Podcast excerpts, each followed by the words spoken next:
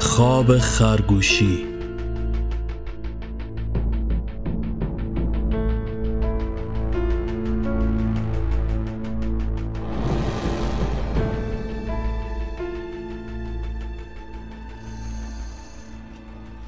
نیمه شب بود و حتی تیرک های سیمانی برق هم به خواب رفته بودند.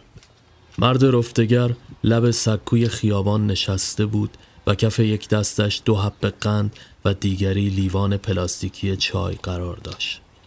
چراغ راهنمایی سر چهارراه بی هدف برای خالی نبودن عریضه سبز و قرمز می شد. ساختمان ها با چراغ های یک درمیان روشن و هتلی که تابلوی بزرگ با لامپ‌های نئونی سرخ نامش را یدک می‌کشید، تنها نظاره‌گر این موضوع بود. مرد چایش را نوشید، سپس از جا بلند شد و جاروی دست بلندش که به درختی کاج تکیه داده بود را برداشت و به میان خیابان رفت. سکوت شبانه را صدای بوسه‌های خشخش جارو به آسفالت شکست. چند دقیقه بعد از انتهای خیابان یک ماشین با صدای بلند موسیقی و سرعت زیادی به آنها هجوم آورد. مرد رفتگر که دست پاچه شده بود این طرف و آن طرف پرید و با صدای جیغ ترمز چشمانش را بست. وقتی چشم باز کرد ماشین چند قدم آن طرفتر ایستاده بود و به طور مویی خطر از بیخ گوشش گذشته بود.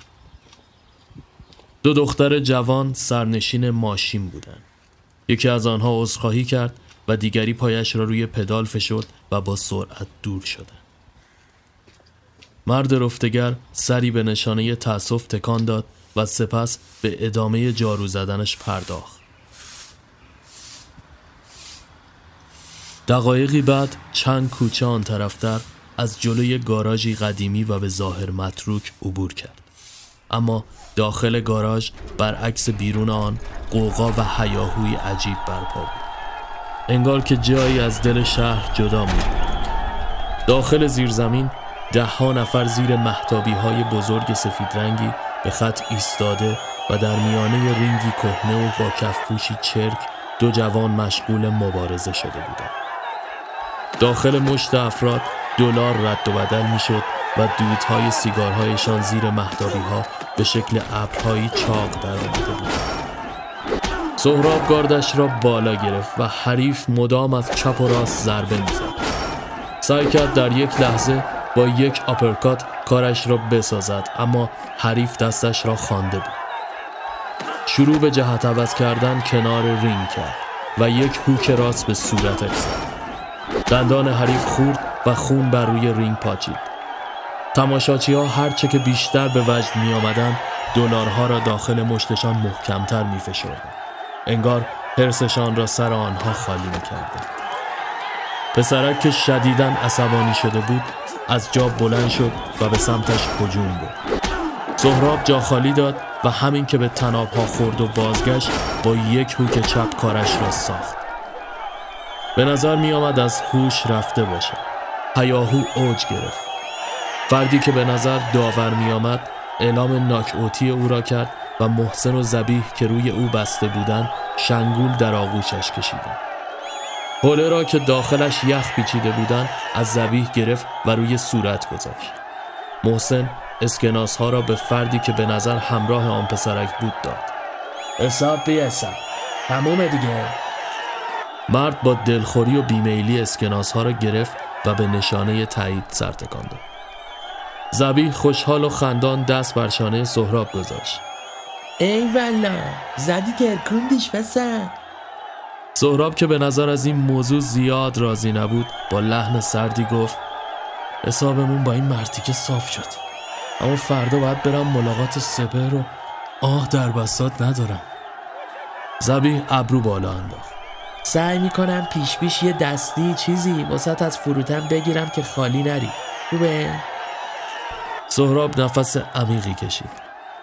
دمت گرم، جبران کنم برات.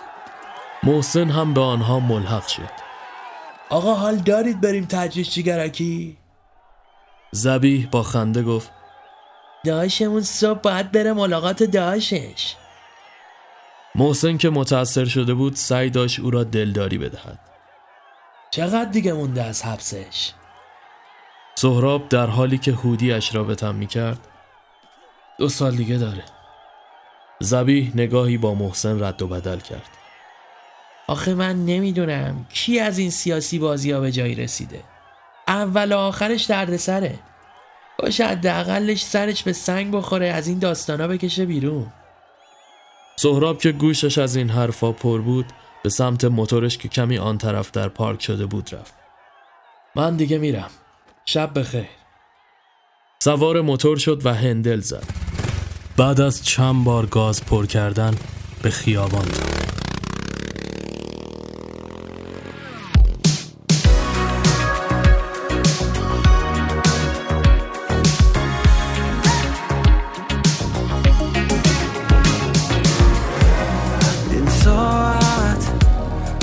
یک دور کم کم داره تاریک میشه، هوا میاد شب. این بودن رو من میخوام از کنم بیشتر. مسیر بارون میرم ولی بدون چتر، دورن از ما فردا انگار. بذار خواب بمونن ساعتا جای ما یک بار بشه شهر روشن. بگو چی دیگه میتونه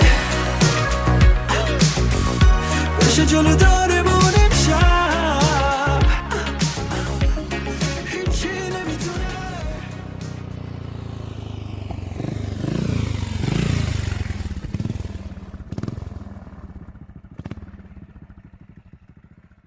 نیم ساعت بعد روبروی یک کافه ایستاد. از پشت کرکره های سیاه شطرنجی، نور سرخ داخل آن و میز و صندلی های به ردیف چیده شده چوبیش نمای خاصی داشت. قفل را باز کرد و کرکره را تا نیمه بالا داد. از زیر آن داخل شد و از تو آن را پایین کشید و بس. بوی عود صندل فضا را آغشته کرده بود. از میان قاب عکس‌های بزرگ شخصیت‌های سینمایی و دکورهای آنتیک عبور کرد و به پشت پیشخوان رفت. اتاق کوچکی آنجا کنار آشپزخانه قرار داشت که میادگاه شبانه او بود. خودش را روی تخت انداخت. احساس کوفتگی در بازوها و پهلو کلافه‌اش می‌کرد. کنار تخت خواب آباژوری نارنجی رنگ و یک ضبط صوت کهنه قرار داشت که یادگار نوجوانیش بود. نوارکاستی که داخلش بود یادآور بهترین روزهای زندگیش میشد. شاستی ضبط را فشرد و سکوت شبانه اتاقک و کافه در هم شکست. برای هزارمین بار به مرور آن خاطره پرداخت. داخل خانه ویلایی قرار داشت. مشغول کارتون زدن وسایلش یک خط در میان از پنجره به بیرون سرک میکشید. این آخرین دیدارش از پشت شیشه اتاق به آبی بیکران دریا بود.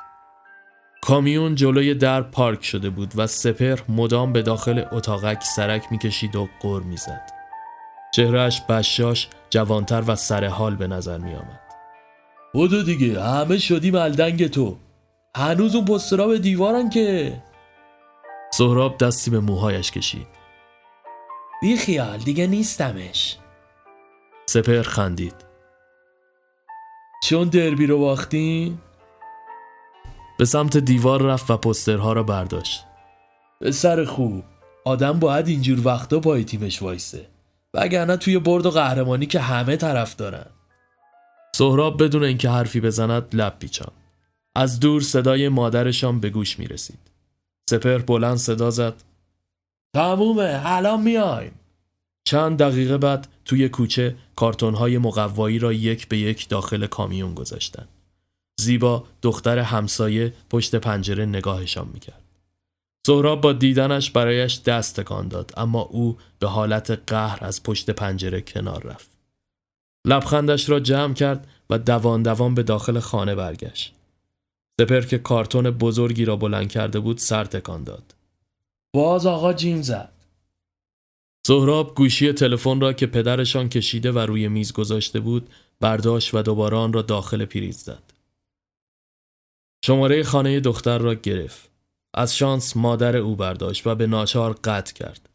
سمیرا خواهر کوچکترشان داخل آینه خودش را ورانداز می‌کرد.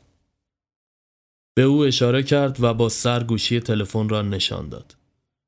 سمیرا شانه بالا انداخت. به من ربطی نداره. سهراب کلافه و التماسوار گردن کج کرد، اما ترحم سمیرا برانگیخته نشد. انگشت شست و اشارهش را به حالتی نمادین به هم سابید. سهراب با دستپاچگی دست در جیبهایش کرد و دو تا اسکناس هزار تومانی بیرون کشید. سمیرا لبخند پیروزمندانه‌ای زد و به سمت تلفن رفت. بعد از اینکه خودش را به عنوان دوست زیبا به مادر او معرفی کرد، گوشی را به سهراب داد. سهراب هم شروع به دلجویی کرد و اینکه اولین کاری که کند بعد از رسیدن به خانه جدید در تهران با او تماس خواهد گرفت و دوباره همراه خواهند دید. اما بیخبر از آن که آن روز به آخرین دیدار آنها مبدل شد، چرا که درست یک هفته بعد از رفتن آنها به شهر در یک روز طوفانی زیبا داخل دریا غرق شد و از آن پس تنها خیال و خاطراتش برای سهراب به جا ماند. موسیقی به پایان رسید و ضبط قطع شد. با پشت دست قطره های اشک روی گونه‌اش را پاک کرد. معده‌اش به قار و قور افتاده بود. از جا بلند شد و به سمت آشپزخانه رفت. از داخل یخچال شیشه‌ای کنار دیوار دو تا سوسیس و دو تا تخم مرغ برداشت. آنها را داخل تابه ریخت و سرخ کرد. حوصله لقمه گرفتن نداشت. هرچه داخل تابه بود را توی یک نان باگت ریخت و به اتاق برگشت. روی تخت درازکشان مشغول خوردن شد. با صدای زنگ اسمس گوشی از جا پرید. نگاه به صفحه گوشی انداخت که نام مهسا رویش به چشم می‌خورد. نفس عمیقی کشید و پیغام را باز کرد. سلام. میدونم یه هفته گذشته، اما هدیه تولدتون رو داخل کشو کنار تخت گذاشتم. سهراب متعجب کشو را باز کرد و بسته کادو پیچ شده را بیرون کشید. یک سویشرت سرمه‌ای داخل آن خودنمایی می‌کرد. گوشی را برداشت و یک پیغام برای تشکر فرستاد. سویشرت و کاغذ کادو را داخل کشو گذاشت و آمد بخوابد که دوباره صدای اسمس بلند شد. مهسا، خواهش میکنم قابل تو رو نداشت. شام چی خوردی؟ سهراب با کلافگی نوشت سوسیس تخم مرغ و برای اینکه قضیه را فیصله بدهد گوشی را سایلنت کرد تا راحت بخوابد. مهسا خواهر امید صاحب کافه بود و به او علاقه زیادی داشت.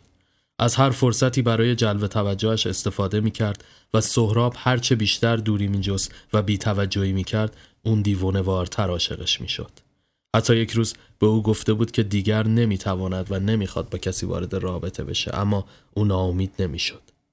تمام ترس سهراب این بود که امید از این ماجرا بو ببرد و او بیکار شود. در همین افکار به خواب رفت. صبح از راه رسید. زنگ آلارم گوشی دو بار به صدا در آمد، اما هر بار به امید پنج دقیقه بیشتر خوابیدن آن را قطع میکرد. در نهایت از صدای باز شدن کرکره در هراسان از جا پرید. سراسیمه شروع به پوشیدن لباسهایش کرد. امید همراه زهره دوست دخترش و مهسا داخل آمدند. خندان به سمتش رفت. و سرخیز شدی؟ سهراب در حالی که با دست پاچگی وسایلش رو جمع میکرد گفت باید برم ملاقات داداشم. خواب موندم. امید نگاهی به ساعت کرد. به جنبی میرسی؟ مهسا مثل پروانه دور او میگشت. صبحونه خوردین؟ زهره که از علاقه او به سهراب خبردار بود موزیانه لبخند میزد. سهراب کوله پشتیش را روی دوش انداخت. نه نمیرسم. سهراب تشکر کرد و به سمت موتور رفت. سوار شد و هندل زد.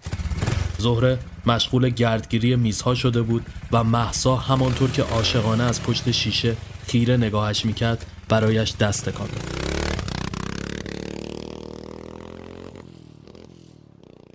یک ساعت بعد روبروی صفحه شیشه‌ای ملاقات گوشی به دست نشسته بود و آن طرف محفظه سپهر آرام اشک می‌ریخت.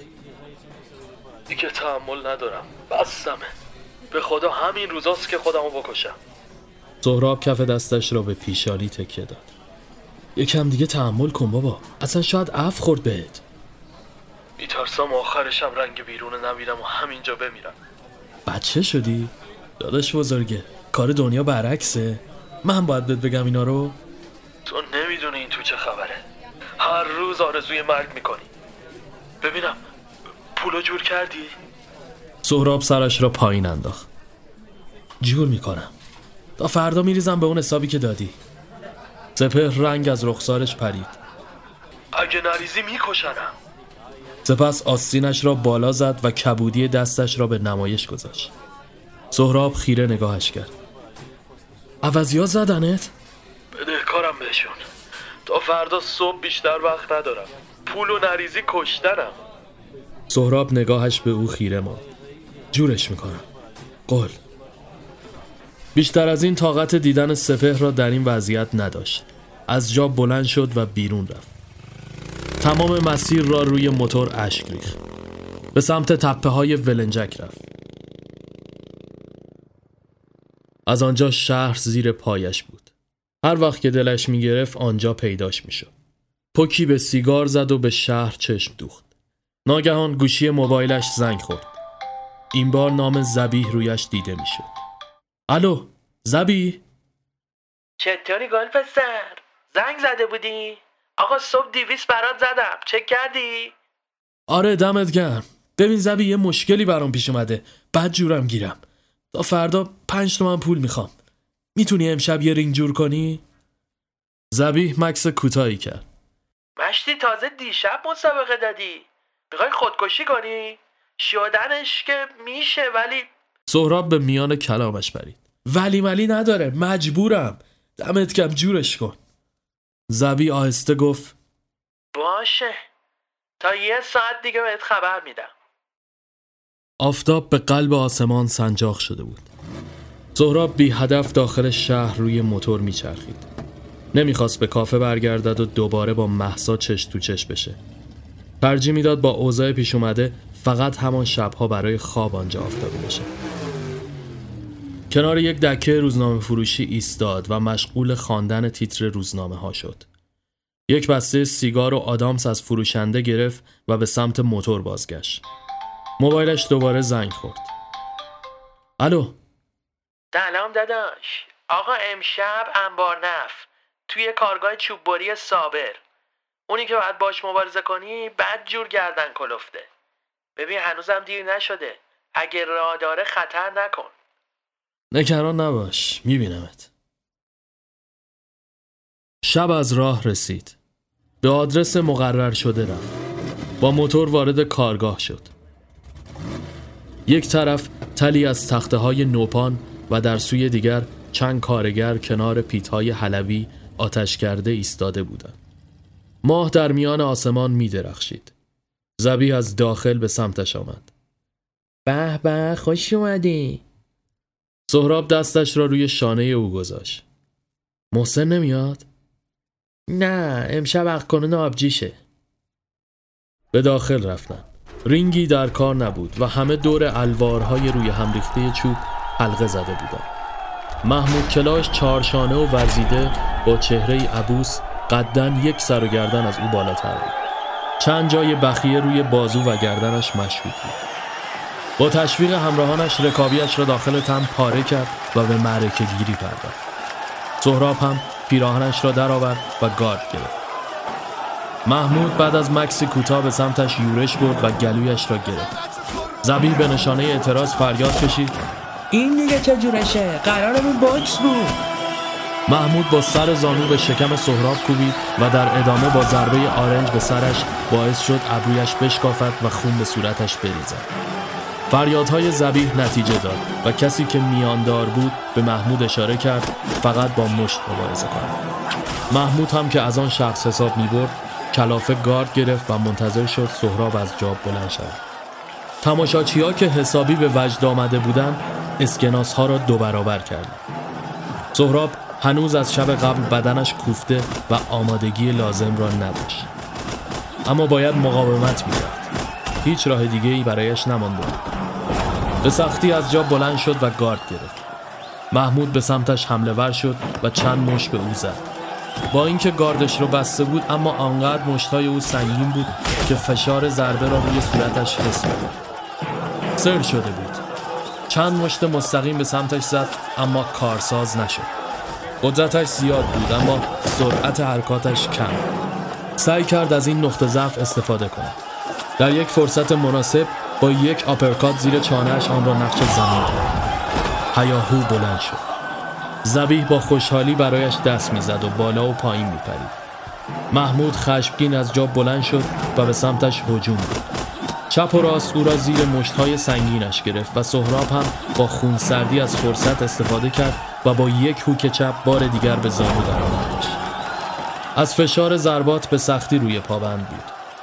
محمود که از خود بیخود شده بود، وحشیانه بار دیگر به سمتش حمله ور شد و با استفاده از قدرت بدنیش او را به سمت الوارها انداخت. ذبیح نره کشید: این که مش زنی نیست. سپس به سمتش دوید و مشت محکمی به صورتش زد. سهراب به خوبی جا خالی داد و مشت به الوارها خورد و نعره‌اش برخاست. صدای شکستن انگشتش با وجود همهمه به گوش رسید. سهراب چپ و راست به پهلویش ضربه زد و در آخر با یک هوک راست او را نقش زمین زد. صدای تشویق‌ها بلند شد و بازنده ها با دلخوری آنجا را ترک کرد. خون ابرویش بند نمی آمد و حوله‌ای که روی آن گذاشت تماماً سرخ شد. ذبیح پولها را شمرد و بعد از برداشتن سهم خودش آن را داخل مشمعی سیاه چپان و به سمتش گرفت. بیا اینم پولت. سهراب نگاهش روی مشمع ماسید. نقد به کارم نمیاد. بزن به کارتم. باید تا قبل فردا بریزم به حساب کسی. ذبیح لب پیچان. ندارم به جون جفتمون. صبح اول وقت برو بانک بریز به حساب طرف دیگه. سهراب نای بحث کردن نداشت. مشمع را گرفت و کشان کشان به سمت موتور رفت. با یک هندل آن را روشن کرد و به سمت کافه رهسپار شد. ضعف شدیدی داشت. در مسیر چند بار تا مرز تعادل از دست دادن رفت و با موتور از این سو به آن سوی خیابان تلو خورد، اما در نهایت به هر ترتیب به مقصد رسید. موتور را روی جک زد و پیاده شد. به سیاق هر شب قفل را باز کرد و از زیر کرکره داخل رفت.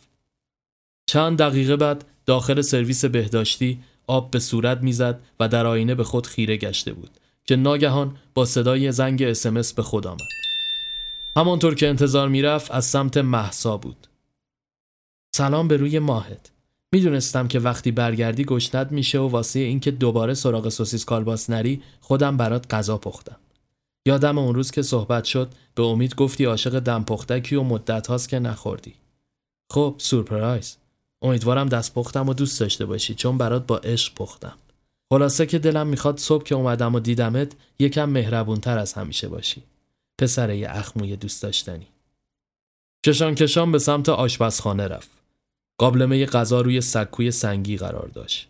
در قابلمه را باز کرد و بوی ادویه مشامش را در بر گرفت. چند قاشق از آن خورد و لب‌هایش را پر کرد، اما به سختی آن را می‌جوید. از شدت خستگی و بدندرد بیشتر از این نمی‌توانست روی پا بایستد. قابلمه به دست داخل اتاق بازگشت و روی تخت دراز کشید و در همان حالت مابقی آن را خورد. در همین حین چشمش به مشمع سیاه پول افتاد. ناگهان رنگ از رخسارش پرید. از شدت خستگی داشت به کل ماجرا را فراموش میکرد. یک دفعه فکری به ذهنش خطور کرد. گوشی را برداشت و اسمس داد. سلام مهسا جان، ممنونم ازت. واقعا خوشمزه است. فقط اگه امکان داره برات یه زحمتی هست. اگه واجب نبود نمیگفتم. تو کارتت پنج تومن پول داری؟ باید تا قبل صبح به این شماره حساب که میفرستم واریز بشه. من پولم نقد و صبح که بیای بهت برمیگردونم. درست لحظاتی کوتاه بعد از ارسال پیغام بعدی رسید. آره مشکلی نیست. چرا که نه؟ شماره حساب رو بفرست.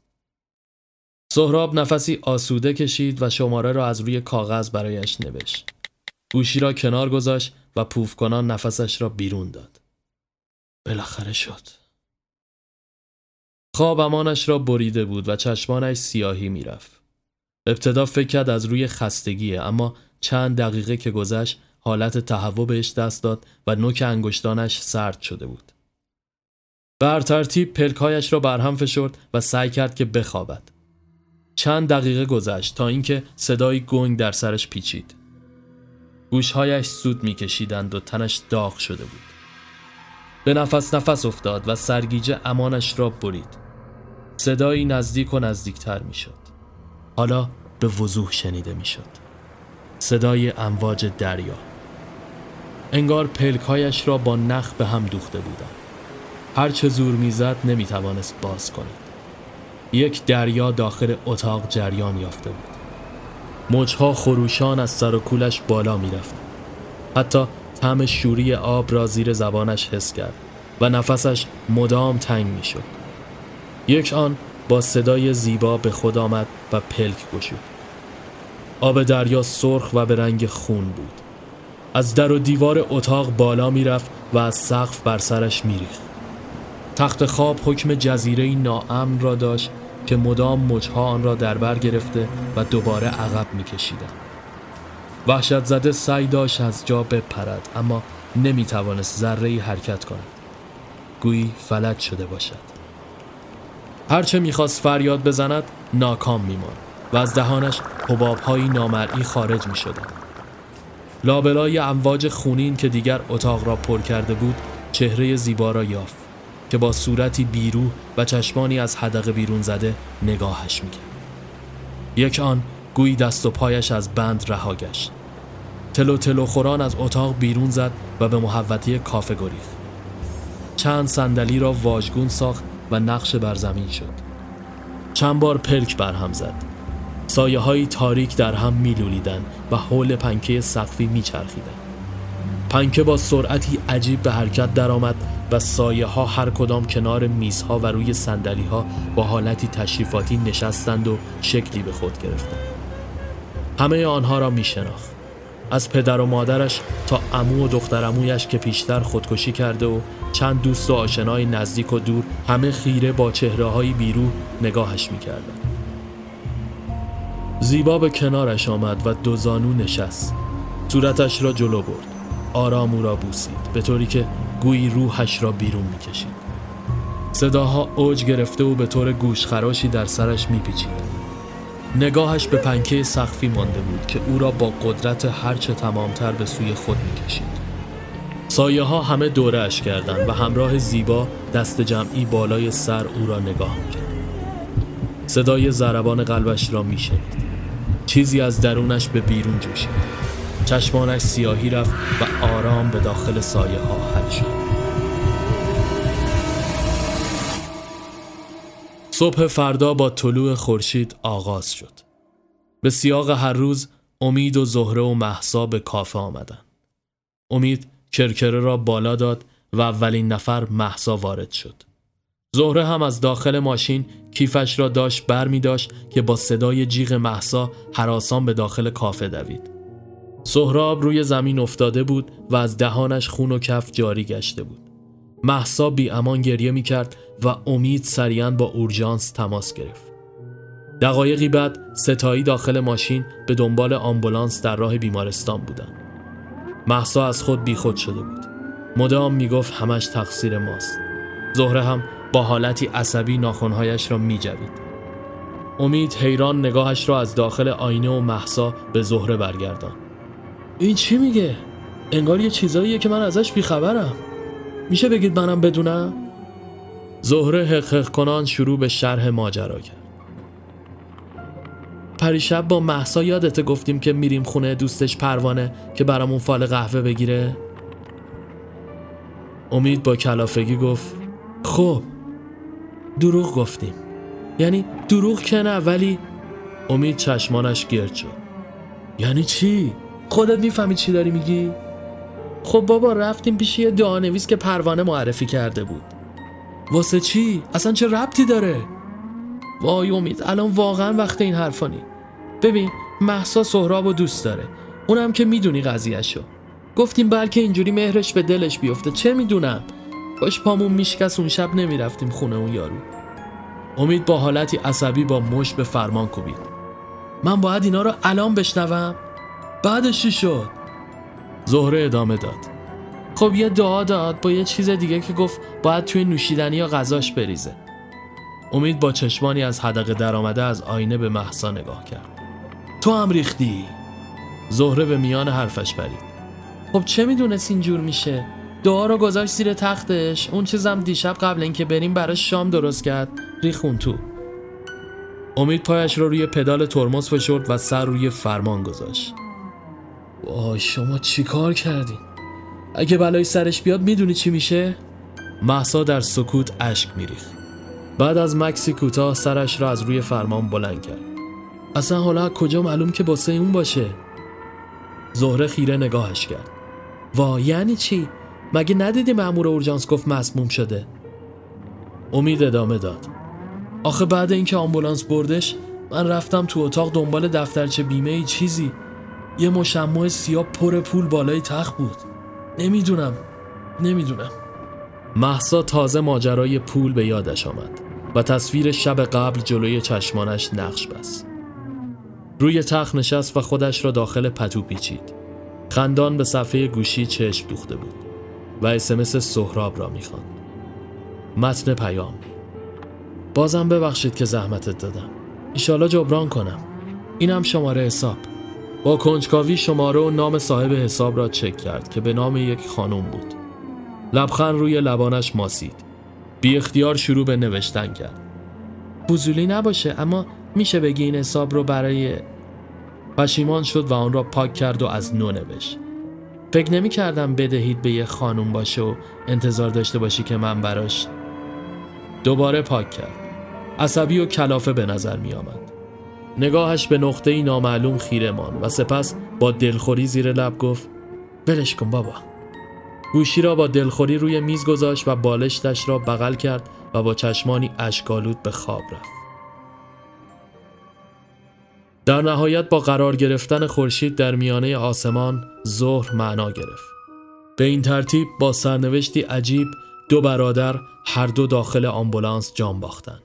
یکی در مسیر زندان تا بیمارستان به دلیل خونریزی توسط ضربات چاقو به وسیله ضاربین ناشناس و دیگری در مسیر کافه تا بیمارستان به دلیل مسمومیت شدید غذایی.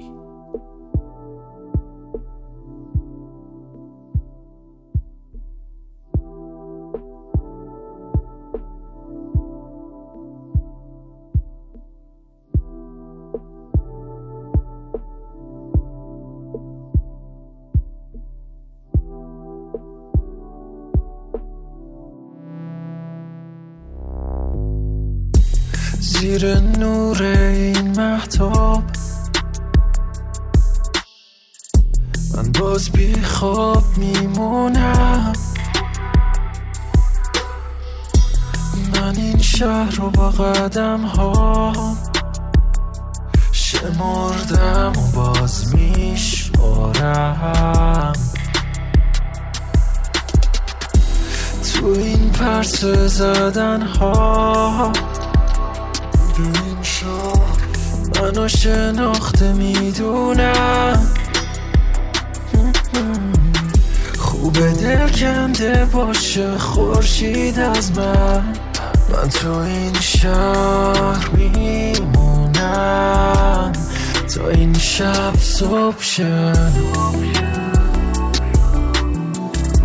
نمیخوام این شب صبح شه. دیگه نباید این شب صبح شه.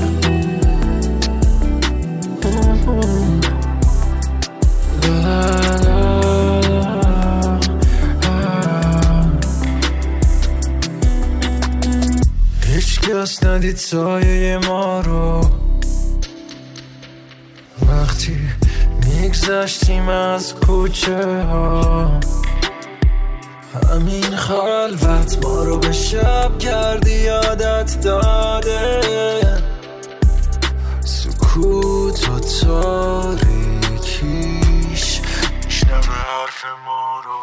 ما نمی جنگیم با روزامون به جاش میگیم به شب همه یه حرفامون رو. تو نظر هیچ وقت این آرامش توی تو بمیره. بمون نامری تو دل شب تا این شب صبح شه. نمیخوام این شب صبح